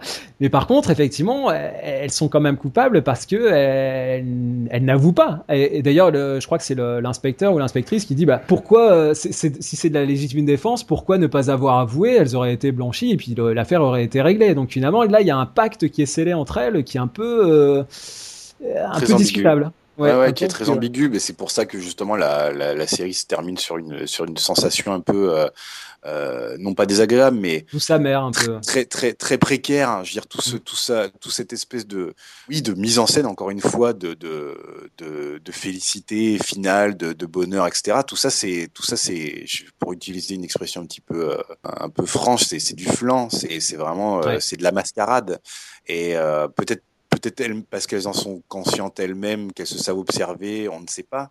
Mais comme on a, on a, on a suivi des femmes qui, qui sont observées euh, depuis le début de la série, avant même qu'il y ait cet épisode, euh, cet épisode-là, c'est, euh, c'est une manière de conclure assez, assez à droite. C'est sans faire un pied de nez, mais voilà, on est, on est, on est simplement dans le portrait de femmes, de mères de travailleuses, de personnes qui, euh, qui sont au quotidien de toute façon vouées à être euh, scrutées, détaillées, observées, euh, raillées, éventuellement moquées et analysées de, de, de, fond en comble. C'est tout à l'honneur de bah, du réalisateur qui est, qui, est, qui est un homme, quoi. Je veux dire, le, le, le, ouais, le, le bonhomme a réussi à, à, regarder ces femmes sans les... Euh, ouais, de manière amoureuse, quoi, sans les, sans les juger. En même temps, euh, David Ikele a notamment euh, écrit cette merveilleuse série euh, qui était Ali McBeal. Donc c'est vrai que les personnages féminins, il s'y connaît, mais c'était plus dans des dans des prises de bec, hein, dans des ou dans des dans des combats dans les toilettes mixtes. là, il y a pas il y a pas ça. Il y a là il y a pas de de bébés dansants et de grenouilles qu'on qu balance sur sa meilleure ennemie. mais bon, voilà. En tout cas, c'est vrai que pour conclure, moi, je suis je suis complètement d'accord avec toi sur le la représentation, je pense que est vraiment l'image, le plan final est à résume toute la série et reprend le thème central. Donc ça, c'est ça aussi une grande fin, une grande fin de série. C'est une série, une fin qui qui dit tout, qui dit tout ce que voulait dire la, la, série. Et là, en l'occurrence, c'est ça. Ce sont des femmes qui sont qui sont observées, qui sont euh, en perpétuelle représentation, qui doivent euh, doivent donner une image qui n'est pas forcément euh, la leur. Donc il y y, a, un jeu une comédie sociale, hein, comme on disait euh, tout à l'heure. Et alors un dernier, un dernier détail qui m'a qui m'a beaucoup amusé, euh, toujours dans ces indices, on voit régulièrement dans la mini-série euh, Madeline qui outrepasse une, une, bande de sécurité d'un escalier en, en, réparation. Qui en fait c'est l'escalier qui mène au théâtre dont elle est bénévole et ben voilà, on se dit mais pourquoi il y a une bande de sécurité là? Est-ce qu'on est dans un, est-ce qu'on est déjà sur la fin de la série? Ou pourquoi cet escalier il est, il est comme ça? Et, en fait bon voilà, c'est une petite touche très très subtile qui qui, annonce la suite, qui annonce la suite. Et la et la fin et le dénouement. Donc euh, voilà. Petit conseil pour les, les, prochains euh, créateurs de séries ou de mini-séries, bah voilà, inspirez-vous de ce genre de, de, de, de procédé qui, qui, ne mange pas de pain, c'est pas très compliqué à faire, il suffit juste d'avoir la bonne idée. Euh, c'est une petite récurrence euh, au fil de quelques épisodes, suffisamment pour que ça soit, euh, ça marque l'esprit du spectateur, sans encore une fois discours appuyé. Et au final, ça, voilà, ça, ça fait sens et ça, ça sert vraiment le, le propos du récit.